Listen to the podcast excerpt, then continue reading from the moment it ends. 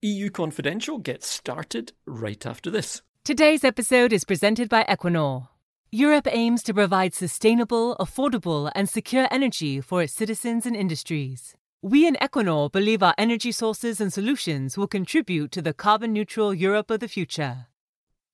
All those promises will be nothing but blah, blah, blah, to coin a phrase. And the anger and the impatience of the world will be uncontainable unless we make this COP26 in Glasgow the moment when we get real about climate change.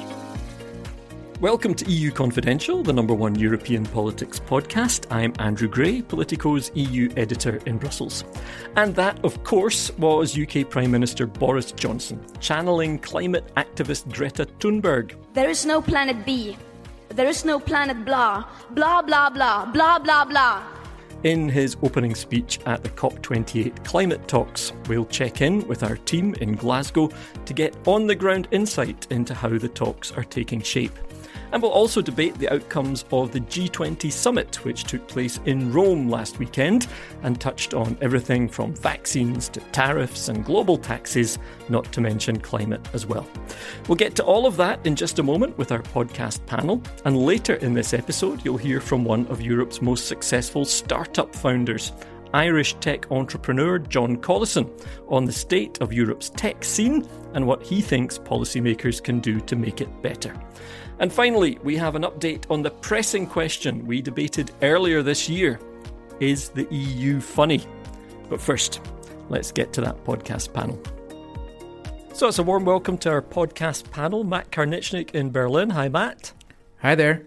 Carl Mattison, who has the great privilege of joining us from the city of Glasgow at COP26, our senior climate correspondent. Hi, Carl. Hi, Andrew. And same applies to Esther Weber. Welcome, Esther. I think it's your debut on the podcast. You're our senior UK correspondent and you're also in Glasgow. Hi, Esther. Hello.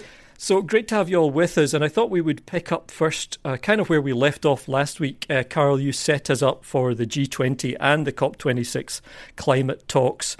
So give us the story so far. There was obviously a question mark over how far the G20 leaders would get in terms of climate commitments. And of course, now we're into the nitty-gritty of the much bigger forum, the COP26 in Glasgow. So give us the story so far. Yeah, I mean, last time I spoke to you seems like a million years ago.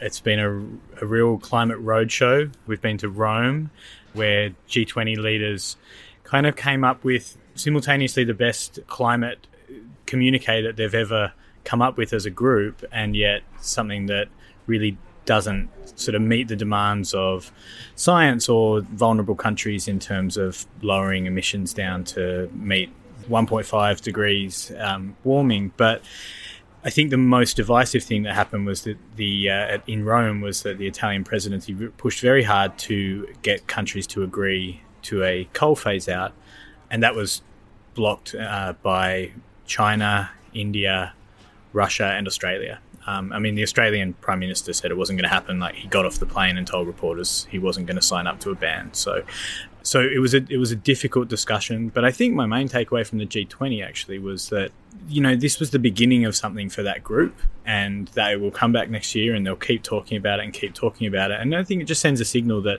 this issue is at the top table of global politics now, and it's not going to go away. So there's a signal just in that for leaders as they then picked up and flew to Glasgow. And then we saw 2 days. And the way it works with the leaders this year, they come in at the beginning, they have a summit where they discuss all sorts of things, not just climate, and then they make these speeches. Welcome to COP. Interminable, ongoing, everlasting speeches. If Glasgow is to deliver on the promises of Paris, it must that go for 2 days straight, and within them they sort of outline what they're doing with climate change and what they're planning to do, and it's never enough.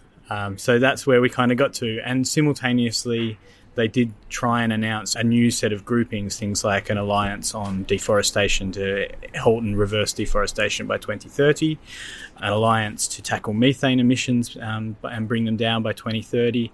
So some good steps, but those alliances didn't include China, and obviously Xi Jinping didn't attend either the G20 or COP26. So there's a gap in the diplomacy that I think we could maybe unpack a little bit more as we talk. Yeah, let's switch first to Esther. As we mentioned on the podcast last week, of course, the conference is taking place in Scotland, but officially it's the UK government that's the host. So ultimately that's Boris Johnson, who has made climate kind of, or tried to make it, I think, one of the signature issues of his government. At the same time, he's also kind of fighting with the French on fishing rights. Esther, how is he trying to kind of position himself, present himself, handle this big climate gathering, while at the same time also having this kind of, Brexit-related row going on in the background? Yeah, so as you say, Boris Johnson has really kind of embraced the cause of net zero since he became Prime Minister, and even a bit before that. He wants this to be seen as one of his kind of signature issues. And this also ties in quite neatly with the fact that the UK is hosting COP26 this year. So it's an opportunity for Britain to kind of re-announce itself on the global stage after Brexit. As with all things, Boris, this hasn't exactly gone according to plan in two major ways. So first, we had the G7 earlier this year when climate was on the agenda, even though they didn't reach kind of substantive agreements. That was all being overshadowed at the time, if you remember, by arguments about the Northern Ireland Protocol. Tensions over Brexit threatened to overshadow the final day of the G7 summit. London accused France on Sunday of offensive remarks that Northern Ireland was not part of the United Kingdom. The conflict related... and this time it's been fishing. Predicted that these kind of spats would happen in the wake of Brexit, but they're in nobody's interest, so get them sorted out. And for goodness sake, don't let them overshadow the important work that's to be done here. Do you think so we have the spectacle of Boris Johnson rocking up in Rome, trying to kind of bang heads together about climate in theory, while all the sort of questions he was fielding and the briefings he was giving to the press were concentrated on this fishing row. So we have had things overshadowed to an extent, but I think the first 2 days of COP were about Boris Johnson and the UK delegation trying to kind of focus people on what's happening here. Maybe that is an opportunity for you to jump back in, Carl, because you did want to unpack the diplomacy a bit more. So how's it going so far, and how much of a role is the UK government playing there? I mean, I think there's a struggle with the press in general around this, that it is framed through, particularly the British press are seeing this through the lens of Boris Johnson, you're right. But really, this is about getting big emitters to move on their emissions and rich countries to help poor countries to move on theirs by contributing climate finance. I think it's kind of ridiculous to think that anything the British could have done in the last 2 years that they've been building up to this conference would have changed Chinese policy on climate change. And that... Not even Prince Charles addressing the G20? You don't think even that would have done it, Carl? Is more pressing than the future health of our planet. Who knows? We'll never know, Andrew. So that is an odd thing about this conference. People don't understand, I guess, or people may not understand that the British are just the hosts. They're the COP presidency, and they're actually supposed to play a neutral arbiter role, so they can't really push too hard, and they don't have that much power. I mean, they're not the judges sitting up there. They're just convening a conference. So putting all that on to Boris Johnson is actually, well, it's both unfair and unrealistic. Really, if this conference is not a success, it's because 1 week ago China brought out its 2030 climate goal and it didn't really shift the needle. If it is a success, then it's that India decided to set a net zero target for 2070 on Monday, and Narendra Modi brought in their 2030 climate target. So these are decisions that get made in capitals, not in London. Mm. Okay, Matt, wanted to catch up with you on coalition talks which are going on in Germany. As we know, it's the Social Democrats, the Greens, importantly in this context, and the Free Democrats, sometimes known as the Liberals, who are putting together a government. How green do we think that government is going to be compared to previous German administrations? And, you know, is it clear how whatever measures they may agree are going to be paid for? Yeah, I just wanted to say we don't hear defense of Boris Johnson very often on this podcast, so thank you for that, Carl. I'm usually a lone voice in the wilderness on that. I haven't noticed you, going to the ramparts for Boris, but I'm sure he'll be delighted to hear that. I'm not necessarily defending him, just maybe saying he's more irrelevant than the British press might want to. Setting the record straight. That's it. Talk about a backhanded compliment. Okay. Matt. On the coalition talks, I think that even in Germany, which likes to see itself as at the forefront of battling climate change with their energy transformation and other measures, there's a sense that they're not going to be able to achieve as much as the Greens certainly would hope for the same reasons that we're just hearing from Carl in terms of the dynamic between those who are pushing for continued use of coal, defenders of industry, and so on, who want a more gradual transition. And then you have the Greens on the other side, obviously, pushing for much more rapid reforms. You know, Germany accounts for about 2% of CO2 emissions, which isn't huge. It's not insignificant, but I think there's a realization here that in order to make real progress on this front, you're going to need concessions from China in particular, from India, which I think their agreement to set targets here has been something that the Germans have welcomed. But at the end of the day, you know, I think people are getting increasingly worried and depressed about where this is headed, because even though these issues, as Carl said, are being discussed at the top table, they don't seem to really be going anywhere. And by the time people realize what's happening, it's probably too late. At least that's sort of the German pessimistic view, let's say. Well, Carl last week called the COP26 a festival of doom. So, you're on message. Esther, let me go back to you, just because another thing that we touched on last week was an interesting kind of sidebar here, if you like, is the relationship between the Scottish government and the UK government. And, you know, there was a question over how both Boris Johnson and Nicola Sturgeon, the First Minister of Scotland, would handle that during this moment when they're both in the global spotlight. Would they use it to try and get one up on each other? How are they playing it so far, each side? I've no doubt at all, and from everything I hear, has been difficult behind the scenes. I think that partnership has been tricky, but I think on the surface, they've had to kind of play happy families. And Nicola Sturgeon has treated this, as someone said to me yesterday, as a selfie COP. So she's just like going around, meeting loads of fun people, having some cool meetings. But she's not kind of doing the like gravitas moment, because that would cut across the role of the Prime Minister. And I think sort of what's been key to kind of holding that together, at least on the surface, is the fact that, you know, in theory, this is about saving the planet. So no one really wants to kind of trash that. So that has kind of helped keep this weird coalition together. But I don't think it's comfortable. And I think there will be recriminations for some time to come, particularly over how it's affected the city of Glasgow.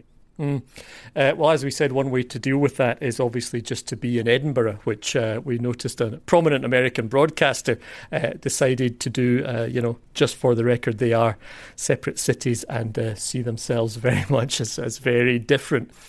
Anything else anyone wants to raise?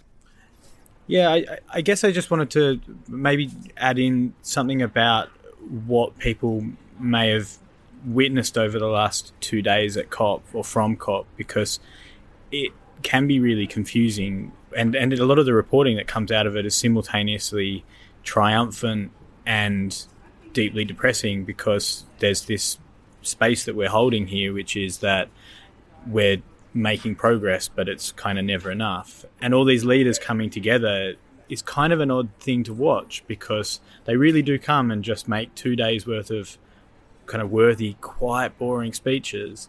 But there's almost an alchemy that is intended to happen in this space, where you bring leaders together as often as you can in order to essentially give them the idea that there is an inevitable progress being made, that you're inevitably going to get there. And the theory behind the Paris Agreement, because it's not based on sanctions, you can't force countries to lower their emissions through the Paris Agreement. So the idea is that you have this routine, this ritual, and it is almost church-like. It's a kind of it's a ceremony that you come and you do, and you say the things that you need to say, and eventually the idea is that you actually just start to believe it. And I think that this is the theory that's driving this process. I think it's hugely risky. It has a lot of potential to fail, for people to come and make these speeches and then leave disillusioned and walk away from the process altogether. There's nothing certain about what happens here. But for me, coming back to this space after a few years has been really fascinating to watch that alchemy rekindle a little bit, because we've had a hiatus. Okay. Well, we'll leave it there. Esther, Matt, Carl, thanks very much. Thank you. Cheers. Thank you. Coming up after this short message, you'll hear from Irish tech billionaire John Collison about Europe's startup scene. And we have an important update for you on EU Confidential's efforts to determine if the EU is funny. Stay with us. A message from Equinor. As Europe greens its economy, we in Equinor are ready to support ambitious targets. Partnering with European industry for large-scale decarbonisation in hard-to-abate sectors by means of clean and low-carbon hydrogen is one of our answers to the European energy transition. Our H2H Saltend project in the UK that is planned to produce hydrogen at scale can play a leading role in the UK's journey to net zero by 2050, renew the UK's largest industrial cluster, and unlock technology that will put the UK at the forefront of a global hydrogen economy. We in Equinor hope continental Europe will follow the UK with the same determination.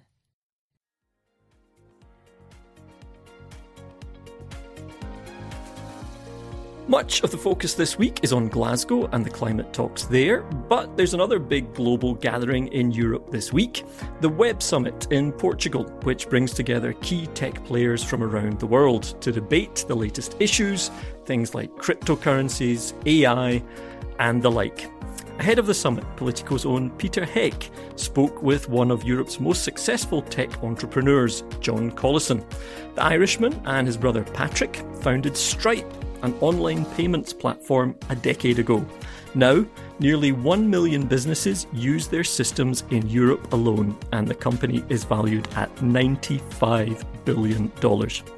John stopped by Politico HQ in Brussels to talk about Europe's startup ecosystem. Hi, I'm John. I'm the co-founder and president of Stripe. I grew up in Ireland, and then I moved to the United States for college, and I spent the first 10 years of Stripe's existence then in California. So we started Stripe in 2011. So that was 10 years ago, and it's now grown to over about 6,000 people around the world, and a very fast-growing presence in Europe. So Stripe builds infrastructure for internet businesses to accept payments and to run their business online. So if you're a consumer, you may actually have bought from a business that's powered by Stripe already. And it's not necessarily the case that Stripe is a consumer-facing brand, but behind the scenes, Stripe is helping them manage all their revenues, collect payments from customers, manage their finances, things like this. So Stripe is really at the back end of the internet. For example, if I do an order on, let's say, Deliveroo or something like that, I maybe have done some business with Stripe. Correct. And Deliveroo is a perfect example where if you have used Deliveroo, then you have used Stripe. Payments is actually very complicated, especially in 2021. And I think part of the reason that something like Stripe was needed was because traditionally you have maybe the banks that provide merchant acquiring services. That was the previous term of art. And it's just, charge a credit card, that's it. But if you look at what someone like Deliveroo is looking to do, it's actually maybe a little bit complicated to implement because, they want to charge you your money for your dinner, and then they need to split the payment to the restaurant that needs to be paid out. And maybe in Europe, that's a SEPA transfer. Maybe in other countries, it runs over a different banking rail. And then the courier needs to be paid, the rider, and then also they need to take their fee and things like this. And so it's actually quite a complex system to implement in one country, never mind all the countries around the world where they operate. And so Stripe provides this platform, this series of APIs, so that for Deliveroo, it's very simple to do that. And Stripe is handling all the complexity of different countries, different rules, different regulations on the back end. When you come to Brussels, do you have a goal in mind, and do you know who to speak to? We're here in Brussels actually mostly to share our ideas on the European technology ecosystem and how we can help further enable that. One of the things that's interesting to me is I've been coming to Brussels for quite a long time, and I think traditionally we used to have a chip on our shoulder, right? I would come to Brussels and people would be worried about strategic autonomy and, we're getting left behind in the race with America and China and places like this and, poor little Europe, woe is us.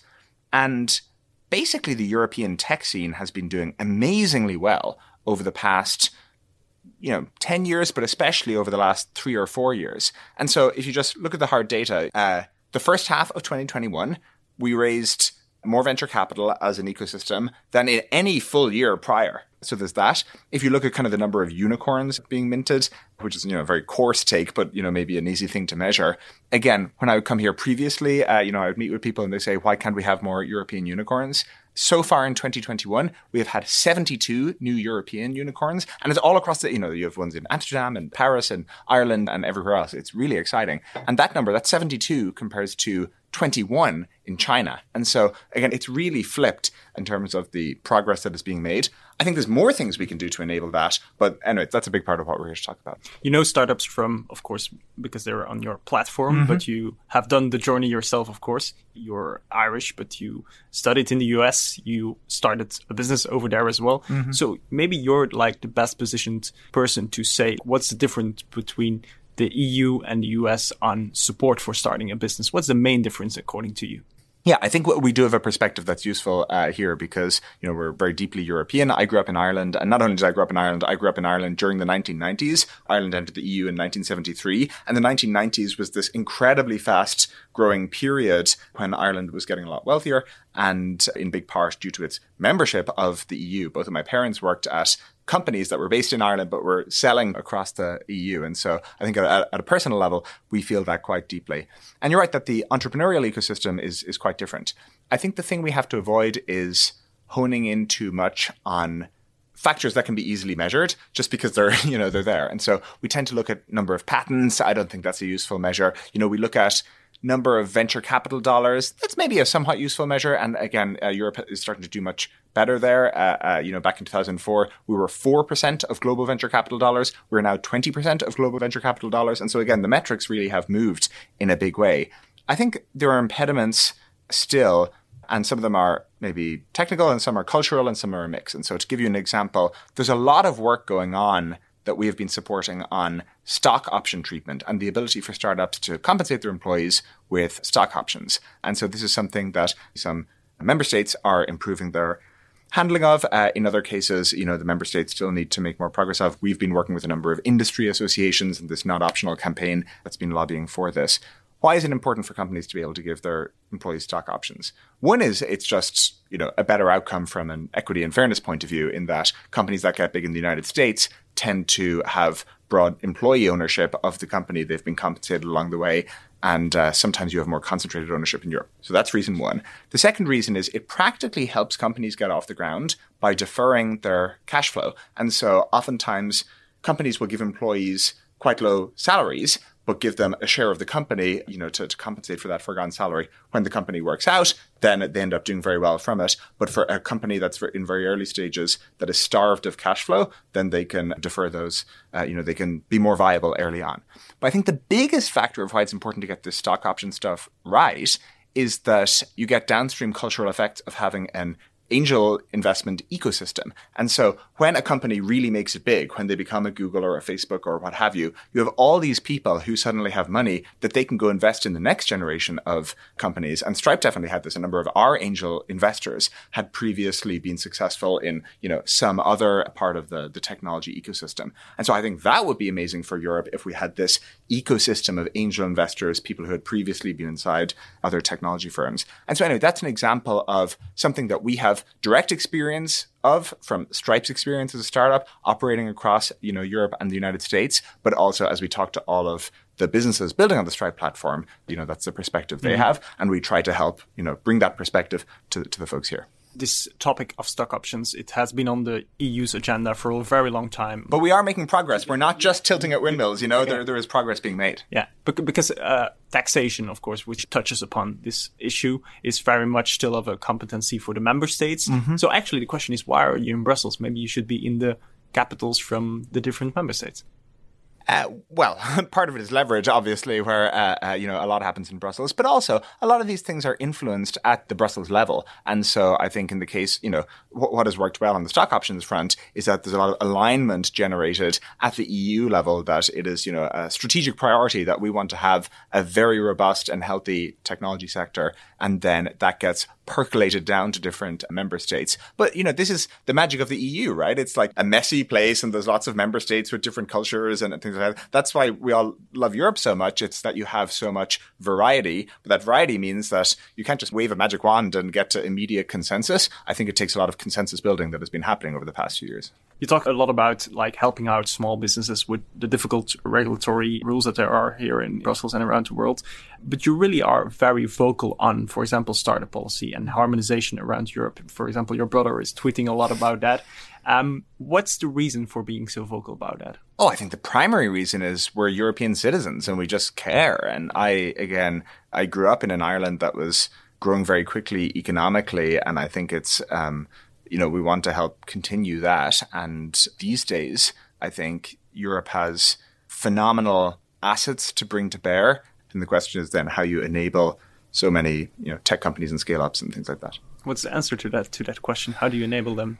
Well, I think there's no one answer. I do think if I was to try to come up with a summary, I think the European single digital market does not actually exist yet. You know, it is an ideal that we have, but it doesn't actually exist yet. And so we are trying to make that happen at Stripe, and in the products that we make, we're trying to make that happen where now, again, you can manage your VAT all across Europe. You can accept money from all across Europe, whether it's, you know, a Belgian using Bancontact or, you know, someone in the Netherlands using Ideal or someone in the UK who wants to pay with a direct debit or whatever. You know, again, we are trying to make that happen from a Stripe product perspective. But there are certain things that just need to happen from a policy perspective as well when it comes to standardization. And I think it would be really nice to have everyone working together to try to make this, again, single digital market a reality, because we have an economic block that's very large. And sometimes when it's hard for businesses, it's when they need to work at a member state by member state level, as opposed to having the freedoms that the EU is meant to bring. Okay, great. Thanks for this conversation. This is really fun. Thank you. Thanks to Peter for bringing us that conversation. And finally, let's briefly return to a topic that we tried to tackle earlier this year. Is the EU funny? One of the things about this podcast is that sometimes necessity is the mother of invention. And when we are thinking of topics that we want to cover on the podcast, sometimes there's nothing obvious in the news that leaps out at us. And we had the idea back in February of exploring the idea of whether the EU is funny or not. I think a lot of it boils down to the fact that the EU isn't funny. It is a deeply boring procedural setup. But therein lies the humour, in a way. I mean, and this came partly because one of the things that struck me when I first came to Brussels was that there is this kind of little scene, mainly around social media, of humour and satire around the EU, which is kind of largely unknown to people outside of it. And as part of that discussion, we brought together a few people, including our own Paul Dallison, who writes the weekly satirical Declassified column.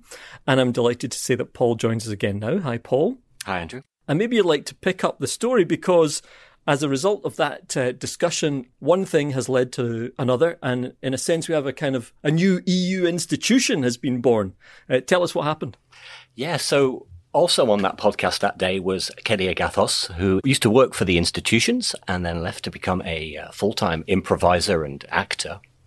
She contacted me afterwards to say, hey, why don't we do something funny around the EU? She'd already had the idea with another journalist called Lisa Vitterman to do, the original thinking was, can we do an EU version of the American late night shows? Well, what's happened in the intervening time is we have come up with a show called The Schuman Show. And this week we did our second show. We did another one in September, and to a sold-out house at a theatre in Brussels, almost 250 people. And it's become, well, it's become quite a thing. Yeah, and you're going to do it every month now, right, from now on? That's the idea. The last Thursday of every month, we're going to take a break in December. But then next year we'll do it again. Once a month, brand new show, performed live on stage with sketches, songs, monologues, improvisation, anything else we can think of that might make people laugh. Okay, and yeah, what are your main sources of inspiration so far? Well, there's no shortage of sources of inspiration so far. A lot of the language that the EU uses, you have to be quite on the nose. In the first show we did a sketch about the EU's response to Afghanistan, or should I say lack of response to Afghanistan. In the show we've just done, we dealt a lot with Poland and the rule of law issues. Well, one final thing on Poland before we move on, and I can only apologise for the strong words I'm about to use. The European Commission expresses concern about the situation in Poland. That's right. Expresses concern. You can write that down. Right, let's move on to questions. So you have to tackle the serious subjects whilst also poking fun at some of the EU's more unusual things. I mean, the College of Europe, for example, we did a sketch about this time with a transparency register. Some of those more out-of-the-way institutions as well. And we need to turn our attention to the European Parliament. We haven't done that yet. We're coming for you, European Parliament. Far be it from me to suggest that is indeed a rich source of material. In some cases, I think you could probably just use transcripts.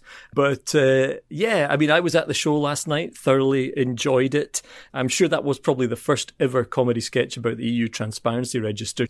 And you have a couple of, you certainly make the most of a couple of the kind of larger than life characters. So Donald Trump, you had, I think, a special guest from Amsterdam who does a very good Donald Trump. Also Ursula von der Leyen, the European Commission President, and Angela Merkel, of course, who will soon be bowing out, but I guess she's still fair game for satire. A very nice sketch imagining Angela Merkel and Donald Trump meeting in Glasgow. I don't know, I'm trying to look... You're doing a great job, by the way. Germany's never looked better. Yeah, I'm stopping this one. I know, it's so terrible the way they voted you out. I think it was totally unfair.